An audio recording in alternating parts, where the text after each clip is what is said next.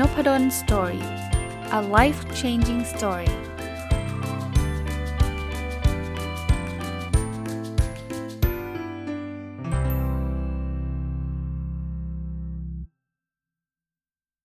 สวัสดีครับ ยินดีต้อนรับเข้าสู่นพดล Story Podcast นะครับ ก็ถ้าใครฟังตรงวันน่าจะเป็นวันอาทิตย์นะ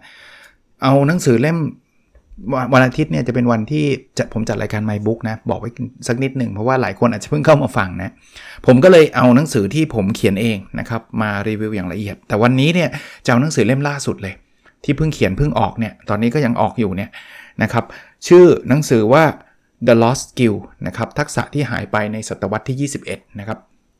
จริง ๆ มีคนถามบอกว่า เอ๊ะอาจารย์ยังมีหนังสือกลุ่มไอ้ OKR ที่อาจารย์ได้เขียนอาจารย์ไม่มารีวิวเหรอ เดี๋ยวเดี๋ยวมารีวิวไว้ทีเดียวนะ ตอนแรกเนี่ยลังเลอยู่ว่า เอ๊จะเอาไอ้กลุ่ม OKR มารีวิวก่อนเล่มนี้ดีไหม แต่เผอิญกลุ่มนั้นเนี่ยมันมีอยู่ทั้งหมดสามเล่มนะ ผมว่ารีวิวไว้รวดเดียวกันดีกว่า ก็เลยอยากให้เล่มนี้จบไปก่อน แล้วก็เดี๋ยวเอาไอ้ทั้ง 3 เล่มนั้นมารีวิวให้ฟังอีกทีหนึ่งนะครับ อ่าหนังสือ The Lost Skill เนี่ยมันเป็นหนังสือที่ ผมมี concept กว้างๆก่อนนะ concept หนังสือก่อนก่อนที่จะไปเจาะลึกก็คือว่า เวลาเราพูดถึงศตวรรษที่ที่กำลังจะถึงนี้ หรือศตวรรษปัจจุบันเนี่ยทักษะในอนาคตมีอะไรบ้างโหมันมีแบบ World Economic Forum มามาออกทักษะทั้งด้านการคิดวิเคราะห์นู่นนี่นั่นเต็มไปหมดเลย ซึ่งผมผมก็เชื่อนะว่าทักษะพวกนั้นจำเป็นสำคัญ แต่ผมตั้งข้อสังเกตไว้อย่างหนึ่งว่า มันเปลี่ยนไปเรื่อยๆเลยฮะ เมื่อปี 2015 มีการออกมาว่าปี 2020 ต้องมีอะไรบ้าง เพราะปี 2020 เนี่ยกลายเป็นว่าหลายข้อที่ที่ตอนปี 2015 บอกว่าปี 2020 ต้องมีเนี่ยมันเปลี่ยนไปหมดเลยอะ่ะงั้นแปลว่าที่เรากำลังเขียนอยู่วันนี้ว่าอีก 5 ปีเราต้องมีอะไรบ้างเนี่ยพอถึงเวลา 5 ปีนั้นมันอาจจะไม่ใช่แบบนั้นแล้วก็ได้นะ ถ้างั้นเราจะตามไม่ทันจริงปะเพราะว่าทักษะเนี่ยโอ้โห ขนาดนี้มองไปล่วงหน้า 5 ปียังผิดเลยแล้วจะทำยังไงอะ่ะผมเลยกลับมาที่ทักษะที่มันเป็นทักษะเบสิกเลย คือถ้าเราจะอยู่รอดในอนาคตไม่ใช่ทักษะอะไรใหม่ๆหรอก คือต้องมีแหละทักษะใหม่ๆ แต่ที่เบสิกที่เรามักจะมองข้ามที่เรียกว่า lost skill ไปเนี่ย คือการอ่านครับ การเขียนแล้วก็การเรียนรู้นะหนังสือเล่มนี้เนี่ยผมจะเริ่มต้นจากบทที่1นนะผมก็จะเล่าเรื่องของการค้นหาทักษะที่หายไป ที่ผมบอกว่าหายไปไม่ใช่ว่าเราจะไม่อ่านกันแล้ว หรือเราจะไม่เขียนกันแล้ว แต่เขาว่าหายไปคือเรามักจะมองข้ามทักษะตื้นๆพื้นๆแบบเนี้ยเฮ้ยใครก็รู้ อย่างที่ผมบอกใครก็รู้แต่มันไม่ได้ไม่ได้ทำกันเนี่ยวันนี้เนี่ยเราเราผมก็ไม่รู้ผมไม่ได้มีสถิติล่าสุดนะว่าเราอ่านหนังสือกันเยอะแม่มากน้อยแค่ไหน แต่ส่วนตัวที่ผมได้มีโอกาสทำเป็นประจำก็คือการอ่านเนี่ยมันทำให้ผมอัปทูเดตจริงๆ แค่อ่านเนี่ยมันอาจจะยังไม่ได้อัปทูเดตร้อยเปอร์เซ็นต์ด้วยซ้ำนะ เพราะกว่าจะออกมาเป็นหนังสือเนี่ยมันก็อาจจะช้าไปนิดนึงแล้วด้วยซ้ำแต่ถ้าไม่อ่านเลยมันจะล้าสมัยขนาดไหนอะการเขียนเนี่ย บางคนบอกการเขียนเนี่ยมันไม่ใช่การเรียนรู้ไม่ใช่เหรอ อ่านกับเรียนรู้นี่มันเอาของเข้ามาในตัวเราเขียนเนี่ยมันคือการเอาของออกจากตัวเราไป มันคือเอาพุทไม่ใช่อินพุตใช่ แต่ผมก็เลยจะบอกว่าในฐานะที่ผมเป็นนักเขียนหรือคนเขียนเนี่ยการเขียนเนี่ยเป็นการเรียบเรียงความรู้เราได้ดีมาก ๆ วิธีหนึ่งทีเดียว ถ้าผมอ่านเฉย ๆ แล้วผมไม่ได้เขียนมันออกมา ผมว่าหลาย ๆ เรื่องผมอาจจะลืมไปแล้ว หรืออาจจะไม่เข้าใจมันเลยก็ได้ เพราะฉะนั้นเนี่ยผมจึงอยากกระตุ้นคือทุกคนไม่จำเป็นต้องเป็นนักเขียน แต่ว่าอยากกระตุ้นให้รู้จักเขียน แล้วถึงแม้ว่าเราบอกเราจะไม่เป็นนักเขียนนะการสื่อสารที่เราใช้บ่อยอันนึงเนี่ยคือการเขียนนะเขียนอีเมลส่งหัวหน้า เขียน report เขียนอะไรต่อมีอะไรเต็มไปหมดเลยนะครับสุดท้ายเรื่องการเรียนรู้ ไม่ว่าตอนนี้มันจะมีอะไรเปลี่ยนแปลงไปอะถ้าเราไม่รู้จักการเรียนรู้นี่นะผมว่ายาก ผมกำลังจะเขียนหนังสือเล่มนี้ บทแรกก็นำเกิดขึ้นมาบอกว่า ผมก็กระตุ้นให้ทุกคนอยากอ่านอยากเขียนอยากเรียนรู้นี่แหละ มาถึงบทที่ 2 ครับ ก่อนที่จะอ่านจะเขียนจะเรียนรู้เนี่ยเราจะเจออุปสรรคตัวสำคัญเลยอันหนึ่งนั่นคือเรื่องของเวลาเชื่อไหมผมเจอรวมทั้งตัวผมด้วยนะ ไม่ได้ว่าคนอื่นนะ หลาย ๆ คนจะพูดเลยบอกว่าอาจารย์ เอาเวลาที่ไหนมาอ่าน อาจารย์เอาเวลาที่ไหนมาเขียน อาจารย์งานปัจจุบันก็เยอะหมดแล้วจะเอาเวลาที่ไหนมาเรียนรู้ เป็นคลาสสิกเคสก็ไม่ว่ากันครับ เพราะนั้นก่อนที่จะไปพูดถึงว่าเราจะอ่านเขียนเรียนรู้ยังไงเนี่ยในบทที่2เนี่ยผมก็ได้ไปอ่านหนังสือมาเห็นไหมประโยชน์ของการอ่านคืออย่างนี้แหละ หนังสือชื่อ Time Smart ครับพออ่านแล้วรู้สึกติดใจเลย เพราะว่ามันใช่เลย เขาบอกว่ามันมี 6 นิสัยที่ขโมยเวลาของเราไปครับ มาดูแต่ละนิสัยกันนะครับ อันแรกนะ คือเราเชื่อมต่อกับเทคโนโลยีตลอดเวลา อันนี้แม้กระทั่งตัวผมผมก็ยอมรับนะ ผมเล่น Facebook แวะไปดู Instagram บ้าง เผลอๆก็ไปที่ Twitter บ้าง เพราะฉะนั้นในเวลาเราเชื่อมต่อกับเทคโนโลยีเนี่ยไม่ใช่ไม่ดีนะ มันมันดีแต่ถ้าเกิดมันตลอดเวลาเนี่ยคุณก็จะเสียเวลาไปกับเทคโนโลยีพวกนี้กี่กี่ชั่วโมงครับที่อยู่กับ Facebook กี่ชั่วโมงครับที่ไปถ่าย Instagram ดูเล่น Twitter Line นี่ตัวดีเลย ส่งมาเด้งมาตลอด นี่ขนาดอัดพอดแคสต์นะไลน์ยังเด้งขึ้นมาเลยต้องคอยปิด เนี่ยอย่างเงี้ยมันเข้ามา YouTube นี่ก็ตัวดีเหมือนกันนะ ดูแล้วดูติดหรือหรือไปไกลกว่านั้น เช่น พวก Netflix เป็นไงฮะ ดูกันซีรีส์กันโต้ลูกกันเลยอะพวกเนี้ยส่งผลเกมอีกอะแล้วคุณจะเอาเวลาที่ไหนอะครับ ถ้าเกิดคุณไม่ถอนตัวเองจากเทคโนโลยีพวกนี้ แค่พวกนี้คุณก็หมดวันแล้ว จริงปะอันที่ 2 ครับ คือเราให้ความสำคัญกับงานและเงินมากจนเกินไป ผมรู้ครับว่าบางคนบอกโหก็จะไม่มีจะกินอยู่แล้ว จะทำยังไง อันนั้นอะโอเค ถ้ามันเป็น extreme case ว่าจะไม่มีจะกินอยู่แล้วอะโอเค แต่หลาย ๆ ครั้งเนี่ยมันไม่ได้ extreme case ขนาดนั้น เราอาจจะไม่ได้ทำงานตรงนี้เพิ่มขึ้นอีกนิดนึงเนี่ย เอาเวลามาพัฒนาตัวเอง ปรับปรุงตัวเอง ดีกว่าเราจะไปจมอยู่กับงานและเงินอย่างเดียวผมไม่ได้ห้ามการทำงาน คือ คือเวลาพูดแบบนี้ปุ๊บเนี่ย มันจะต้องไป อย่าไปเอ็กซ์ตรีมหรือว่า อยากจะไปสุดโต่งด้านใดด้านหนึ่ง ทำงานได้มันต้องทำแต่ว่าถ้าเราทุกอย่างจะต้องเป็นงานหมดเลย ทุกอย่างจะต้องเป็นเงินหมดเลย เราจะไม่เวลาอ่านหนังสือหรอกเพราะอ่านหนังสือส่วนใหญ่มันก็ไม่ได้เงินนะแล้วก็มันก็ไม่ได้งานอะไรด้วย แต่การอ่านหนังสือ การเขียนหนังสือการเรียนรู้ต่างๆเนี่ยผมว่ามันเป็นการลงทุนในระยะยาว ถ้าไม่อ่านวันนี้วันหนึ่งโลกเราเปลี่ยน ถึงตอนนั้นเน่ะเราจะมานั่งเร่งอ่านมันอาจจะไม่ทันนะเร่งเรียนรู้ก็อาจจะเหนื่อยหน่อยนะ แล้วถึงตรงนั้นเนี่ยสุดท้ายงานที่คุณทำอยู่ก็อาจจะหมดไปแล้วหายไปแล้วก็ได้ เพราะฉะนั้นเนี่ยต้องให้ความสำคัญกับไอ้พวกสกิลพวกนี้ด้วยนะทักษะพวกนี้ด้วย อันที่ 3 ครับ เรามักจะไม่ค่อยเห็นคุณค่าของเวลา คือเงินเนี่ยมันเห็นชัดๆเนะได้เงิน 5 0,000 ก็ดีใจกับตัวเลข 5 0,000 ที่มันเพิ่มขึ้นในบัญชีใช่ปะแต่เวลาตัวเองหายไป 5 ชั่วโมง เราไม่ค่อยรู้สึกเท่าไหร่ เราเราส่วนใหญ่เนี่ยทรีตหรือว่ามองเวลาเป็นของฟรีอะ เราไม่เคย อาจจะไม่ถึงกับไม่เคยหรอกนะ แต่ว่าน้อยครั้งที่เราจะรู้สึกว่าเวลามันมีคุณค่า ลองลองคิดคำถามแบบนี้ดูครับ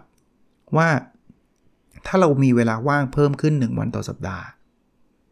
คุณอยากจะไปทำอะไรเพิ่ม เชื่อไหมหลายคนตอบข้อนี้ไม่ได้ แต่ถ้าบอกว่ามีเงินเพิ่มขึ้นแสนหนึ่งจะไปทำอะไร โอ้โห เต็มไปหมดเลย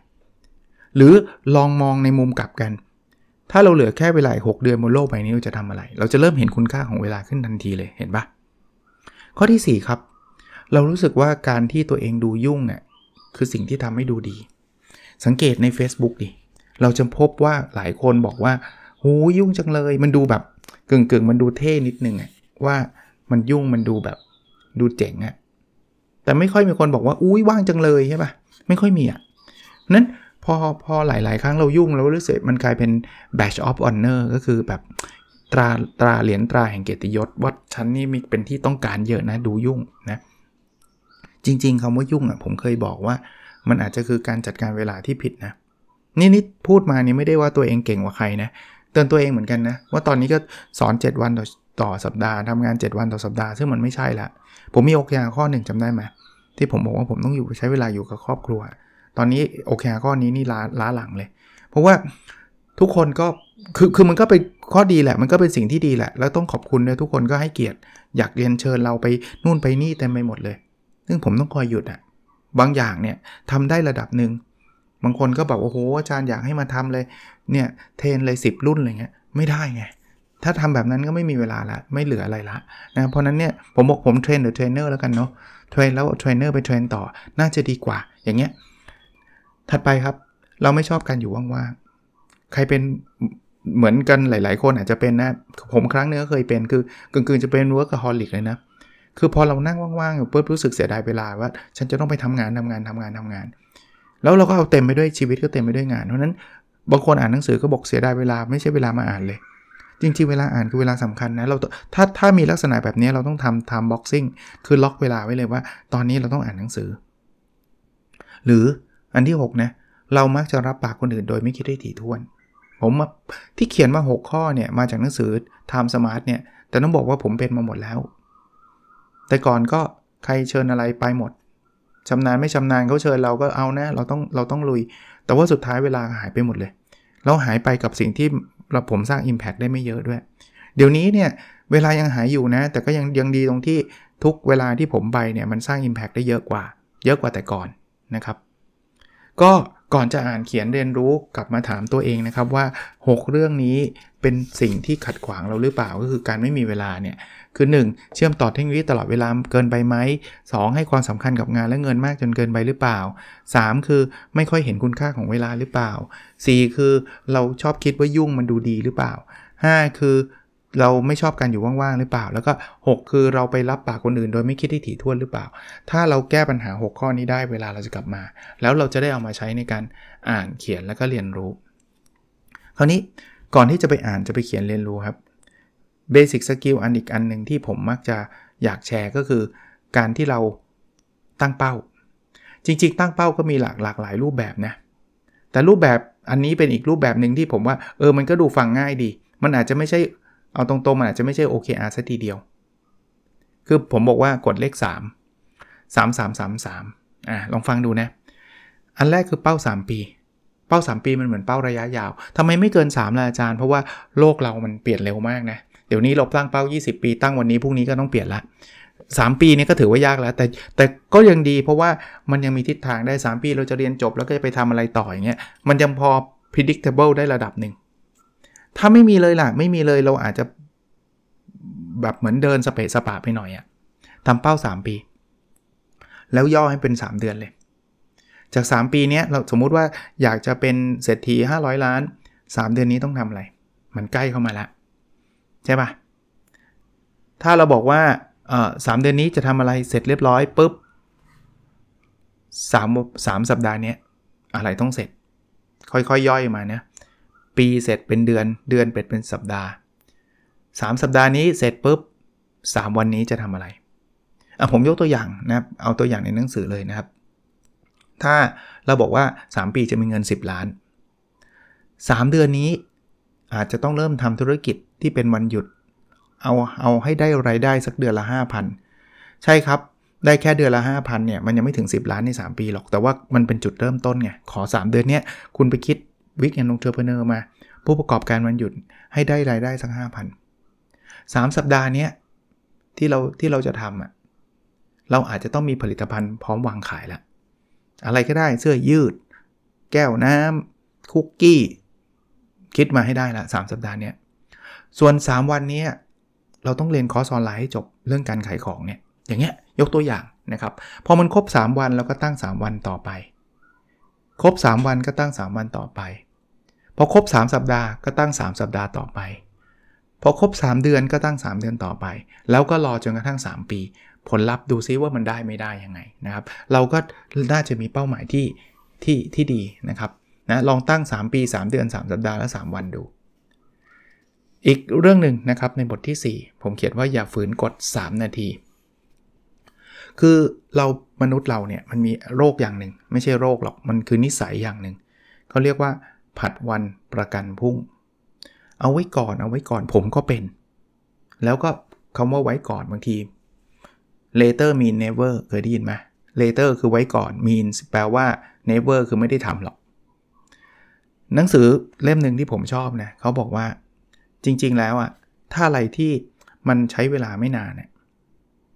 ให้ทำเลย ให้ทำเลย คราวนี้ไม่นานเนี่ยบางคนบอกไม่เกิน 5 นาทีให้ทำเลย บางคนบอกไม่เกิน 2 นาทีให้ทำเลย ผมผมใช้เลข3แล้วกัน ผมว่าสำหรับผมนะ อะไรที่มันใช้เวลาไม่เกิน 3 นาทีทำเถอะ เช่นผมเปิดอีเมลมาปุ๊บเนี่ยนักศึกษาถามบอกว่าอาจารย์อาจารย์ช่วยมาเป็นอาจารย์ที่ปรึกษาให้ในเทอมหน้าได้ไหม ผมสามารถตอบได้เลยครับ มันไม่ใช้เวลาเกิน 3 นาทีหรอกคำตอบผมคือไม่สามารถเพราะอะไร เพราะว่าผมรับเป็นที่ปรึกษาตอนนี้เต็มโคต้าแล้วถ้าใครเป็นอาจารย์คงทราบนะครับว่าอาจารย์เนี่ยไม่สามารถที่จะรับเป็นที่ปรึกษาให้นักศึกษาเป็นร้อยได้ เขามี limit ว่าในเวลาเดียวกันนั้นเนี่ยอาจารย์สามารถเป็นที่ปรึกษาให้กับนักศึกษาได้กี่คน ซึ่งผมอะรับเต็มโควตาเกือบตลอดเวลาอยู่แล้วเพราะนั้นพอมีนักศึกษาเข้ามาปุ๊บขอให้อาจารย์เป็นที่ปรึกษาเนี่ย click reply แล้วตอบบอกว่าไม่สามารถเป็นได้ครับ เพราะว่าผมรับเต็มโควตาแล้วลงชื่อนพดลแค่นี้ไม่ถึง 3 นาทีอยู่แล้ว สิ่งที่ควรทาคือตอบเลย แต่หลายครั้งแต่ก่อนไม่ตอบ เอาไว้เดี๋ยวค่อยตอบ ไม่รู้จะทำไมก็ด้วย ยุ่งอยู่อะไรก็ไม่รู้ขี้เกียจอะไรเงี้ย แล้วพอมันช้านะ เสียเวลานักศึกษาเขาด้วยนะ เพราะแทนที่เขาจะไปติดต่อคนอื่นเนี่ยเขาก็รอเรา ไอ้เราเนี่ยบางทีก็ลืมเพราะอีเมลเข้ามาวันเป็นร้อย เยอะ เราก็ไม่ได้เคลียร์แล้วก็ลืม ลืมก็นะทำให้นักศึกษาเข้ามาถามใหม่ ถามใหม่เราต้องมาเปิดใหม่ เสียเวลาเยอะแยะมากมายกับกับไออีเมล2อสฉบับที่จะต้องเข้ามาทั้งทั้งที่จริงๆ ฉบับแรกตอบไปก็จบแล้วแล้วก็ delete ทิ้งก็จบไปแล้ว อย่างเงี้ยผมแค่ยกตัวอย่างนะครับ หรืออย่างเมื่อกี้เลย มีมีคำถามเข้ามาเสร็จปุ๊บเนี่ยจะตอบเนี่ยจริงๆโหถ้าอธิบายทางอีเมลคงยาว call กันแป๊บเดียวจบเลย โทรศัพท์คุยกันแป๊บเดียวจบเลย อย่างเงี้ยสามนาทีอะผมมักจะทำทันทีนะ เพราะมันไม่ได้เทคไทม์อะไรมากมายนะครับ แต่อะไรที่มันต้องคิดต้องไตร่ตรองก็ใช้เวลานะครับ มาถึงบทที่ 5 บทนี้ชื่อบทว่าจงแบ่งปันความล้มเหลว ผมว่าเดี๋ยวนี้โลกเราอะเราเจออะไรที่แบบเหมือน Data ต่างๆนะข้อมูลต่างๆ ที่มันเข้าผ่านหูผ่านตาเรามาเนี่ยมันเป็นข้อมูลที่สกรีนมาแล้ว สกรีนมาแล้วแปลว่าเอออย่างอย่างอินสตาแกรมอย่าง Facebook เนี่ยคนเนี่ยถ้ามันไม่ใช่เรื่องราวดีๆ เขามักจะไม่เล่าอะ่ะ เพราะนั้นเนี่ยเขาก็จะเล่าแบบเวลาเขาไปไปทริปที่มันแบบหรูหราใช่ไหมถ่ายรูปสวยๆ มีความสุข ซึ่งไม่ได้ผิดนะ คนเหล่านั้นไม่ได้ผิดนะ ผมก็ทำนะ แต่มันมันมันเกิด backfire อย่างหนึ่ง backfire คือมันเกิดเกิดเอฟเฟกเกิดผลลัพธ์อย่างหนึ่งคือว่า หลายคนเลยมองว่าฉันนี่แย่อยู่คนเดียวทำไมชีวิตฉันดูไม่ค่อยมีความสุขเหมือนคนเหล่านี้ แล้วคนเหล่านี้ก็เป็นเพื่อนที่ฉันสนิทด้วยเนี่ย ทุกคนนี้มีชีวิตที่ดีกันหมดเลย จริงๆมันไม่ใช่ฮะจริง ๆ ทุกคนเนี่ยมีชีวิตที่มันมีทั้งดีและไม่ดีแหละ แต่เพียงแต่ว่าเขาเลือกโชว์เฉพาะสิ่งที่มันดี เลยทำให้คนอื่นๆ คิดว่าคนอื่นๆน่ยมีแต่ชีวิตที่ดีแล้วตัวเองอะมีชีวิตที่ไม่ดี หลายคนซึมเศร้าเพราะเห็นนี้เลยนะ ผมก็เลยอ่านหนังสืออีกเหมือนกันนะเขาบอกว่าจริงๆแล้วอะเราไม่จำเป็นต้องโชว์เฉพาะด้านด้านบวกอย่างเดียวก็ได้นะโชว์ด้านลบก็ได้นะ แล้วมันมีงานวิจัยด้วยนะว่าอย่างหัวหน้าเนี่ย ถ้าโชว์อะไรที่เป็นเป็นเรื่องความผิดพลาดเนี่ยลูกน้องจะรักมากขึ้น เพราะว่าเรามีความเป็นมนุษย์เหมือนกับเขา ถ้าเราโชว์แต่อีสิ่งที่เราแบบเพอร์เฟกทุกเรื่องเนี่ย ลูกน้องจะห่างเราเพราะเขารู้สึกเขาเข้าไม่ถึงเราโอ้โหหน้านี่แม่งโคตรอัจฉริยะเลย คงไม่เข้าใจเราหรอกอะไรอย่างเงี้ยผมก็เลยบอกว่าเอางั้นโชว์ทางทางด้านลบมั้งกันนะเวลาเราผิดพลาด ผมเคยโพสต์ Facebook เวลาผมโดน reject paper เอาเอาเอา letter of rejection ก็คือ reject ก็คือการปฏิเสธนะ ส่งบทความวิจัยไปตีพิมพ์ในวารสารต่างประเทศแล้วโดนปฏิเสธมาเนี่ยผมโชว์เลยนะ แปะเลย เพราะผมเคยเห็นแต่อาจารย์ส่วนใหญ่จะโชว์เวลา accept เวลาเขาตอบรับตีพิมพ์ ซึ่งผมก็คือผมก็เป็นแบบนั้น ผมก็ดีใจไง ผมก็อยากโชว์ไงว่าเขาตอบรับแล้ว เฮ้ย แต่ผมเจอเจอจดหมายปฏิเสธบ่อยกว่าตอบรับตั้งเยอะอะพอผมเอาไปลงเนี่ยโหมีนักศึกษาหลายคนบอกมีกำลังใจเลยว่า หนูไม่ใช่คนเดียวที่ถูกปฏิเสธ อาจารย์ยังถูกปฏิเสธเลย ใช่ ไม่ได้เป็นเรื่องน่าอายด้วย ก็ปฏิเสธก็ปฏิเสธดิ ก็มันเป็นความจริงแล้วแล้วหลังจากนั้นเนี่ยมีคนมาตอบผมบางคนผมเซอร์ไพรส์เนี่ยเป็น professor ระดับดังระดับ top เลยเขาก็บอกว่าเขาโดนปฏิเสธมากกว่าผมอีก ซึ่งตอนแรกผมก็คิดว่าเขาอะส่งไปอะส่วนใหญ่ตอบรับหมดแหละระดับมือระดับเขาเนี่ยโหระดับโลกเลยไม่ไม่จริงเขาก็ถูกปฏิเสธเหมือนกัน อ่านหนังสือของ professor Adam Grant ซึ่งเป็นอาจารย์ระดับระดับโลกก็แล้วกันนะเขาก็ถูกปฏิเสธเขาก็เล่าให้ฟัง ปฏิเสธแบบขำๆด้วยนะ บอกว่าไอ้คือคนอ่านงานของอาจารย์ Adam Grant ก็ไม่รู้ว่างานของใคร อาจารย์ก็ไม่รู้ว่าคนที่รีวิว หรืออ่านงานเขาเนี่ยเป็นใครมันเป็นเขาเรียก double blind review อะ double blind คือต่างคนต่างไม่รู้อะเขาบอกว่าเขาได้รับจดหมายปฏิเสธ บอกว่างานนี้มันไม่ได้เรื่องเลย แนะนำให้ไปอ่านงานของ Adam Grant เขาก็บอกเขานี่แหละ Adam Grant คือไอ้คนเขียนเนี่ยก็ไม่รู้ว่าคนเขียนนี่คือ Adam Grant อารมณ์แบบนี้นะครับ ในหนังสือผมก็เล่าเรื่องที่ผมล้มเหลว ผมอาจจะไม่ได้ล้มเหลวแบบว่าโอ้ยลึกสุดๆแบบแย่สุดๆ ไม่ได้ขนาดนั้น แต่ก็ก็เล่าได้นะ เยอะแยะเลยนะครับ หลายหลายสิบข้อเลยนะยกตัวอย่างเช่น ตอนเรียนนะประถมนะผมผมเนี่ยเกรดเกือบทุกวิชาดีหมด แต่มีเกรดอันนึงที่แบบห่วยมาตลอดเลย ได้เกรด2 หรือมากสุดไม่เกิน 3 คือวิชาการงานพื้นฐานอาชีพกพอเย็บพงเย็บผ้านี่คือทำไม่ได้เลยครับ เละเทะมากเลยครับ อันนี้ก็บอกบอกเล่าให้ฟังเลยฮะมหนึ่งนะเคยลืมไปสอบครับ ลืมเลยนะ ลืมแบบตกสิครับ ลืมก็ต้องตกเลยครับ แต่ยังโชคดีนิดนึงมันคือสอบเทียบสมัยรุ่นผมมันมีสอบเทียบนะก็เลยกลายเป็นว่าเทียบตอนม .1 สอบเทียบม .3 นะมันก็ไม่ผ่านมันก็ยังไม่ได้แบบเลวร้ายมาก แต่ว่าก็ยังฝังใจจนถึงปัจจุบันนี้ว่าลืมได้ไงวะลืมวันสอบนะ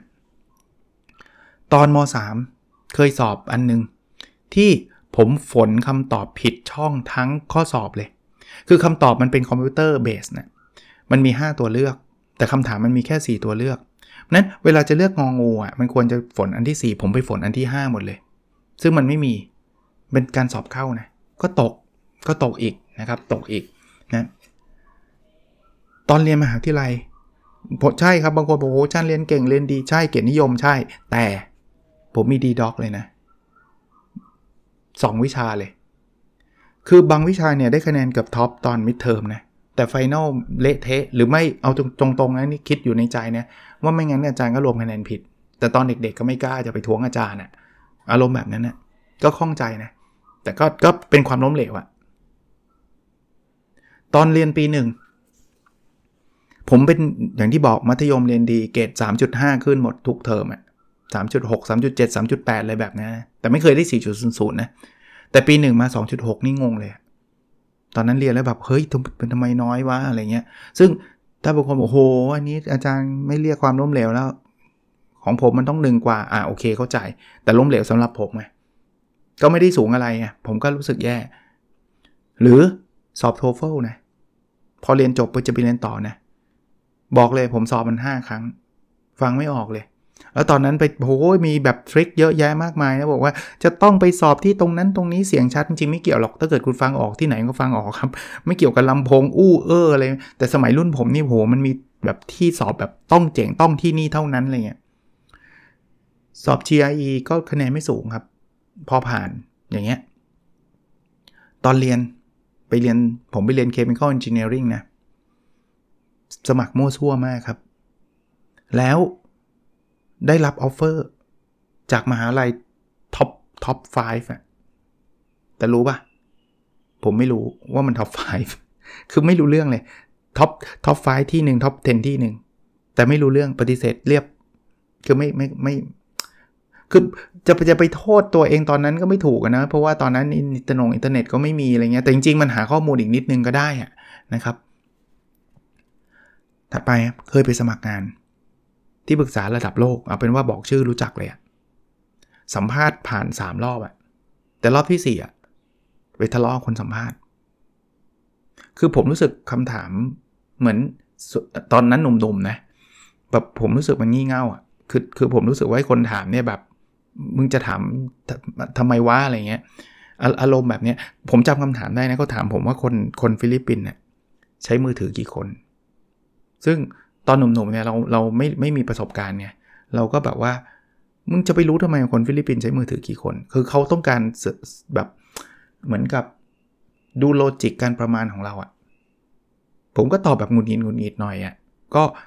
เอาเป็นว่าคุยคุยกับคือคนนั้นเป็นคนแบบเป็น manager เป็นคนต่างชาตินะ แล้วเสียงมันก็ดัง ๆ แล้วผมฟังแล้วมันขัดหูอะ แล้วแล้วเราคงเด็กๆด้วยมั้งเราก็ไม่ได้มีแบบ อะไรมากมายแล้วก็ใส่เต็มอะพูดเสียงดังจนกระทั่งคนข้างนอกบอกเกิดอะไรขึ้น ตกเลยครับ ไม่เหลือตกครับ จริงๆ ผ่านมา 3 รอบมันควรจะผ่านแล้วอะคนนี้คงเป็นแบบเหมือนด่านด่านสุดท้ายอะไรประมาณเนี้ย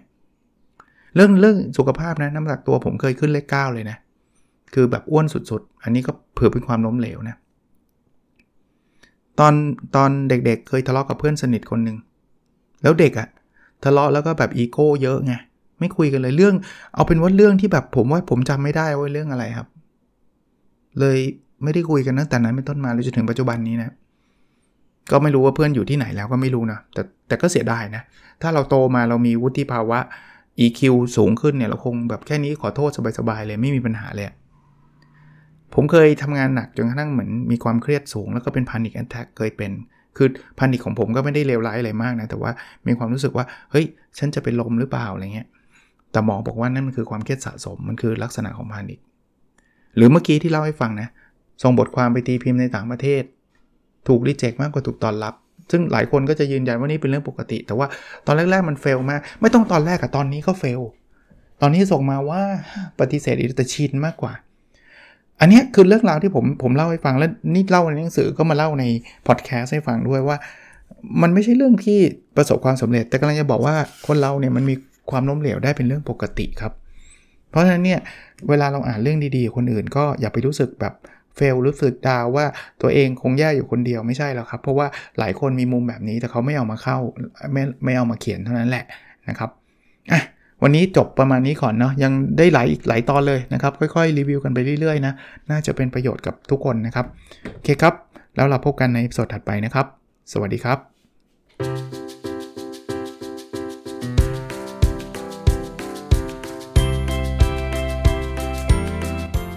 n o p a d o n Story a life changing story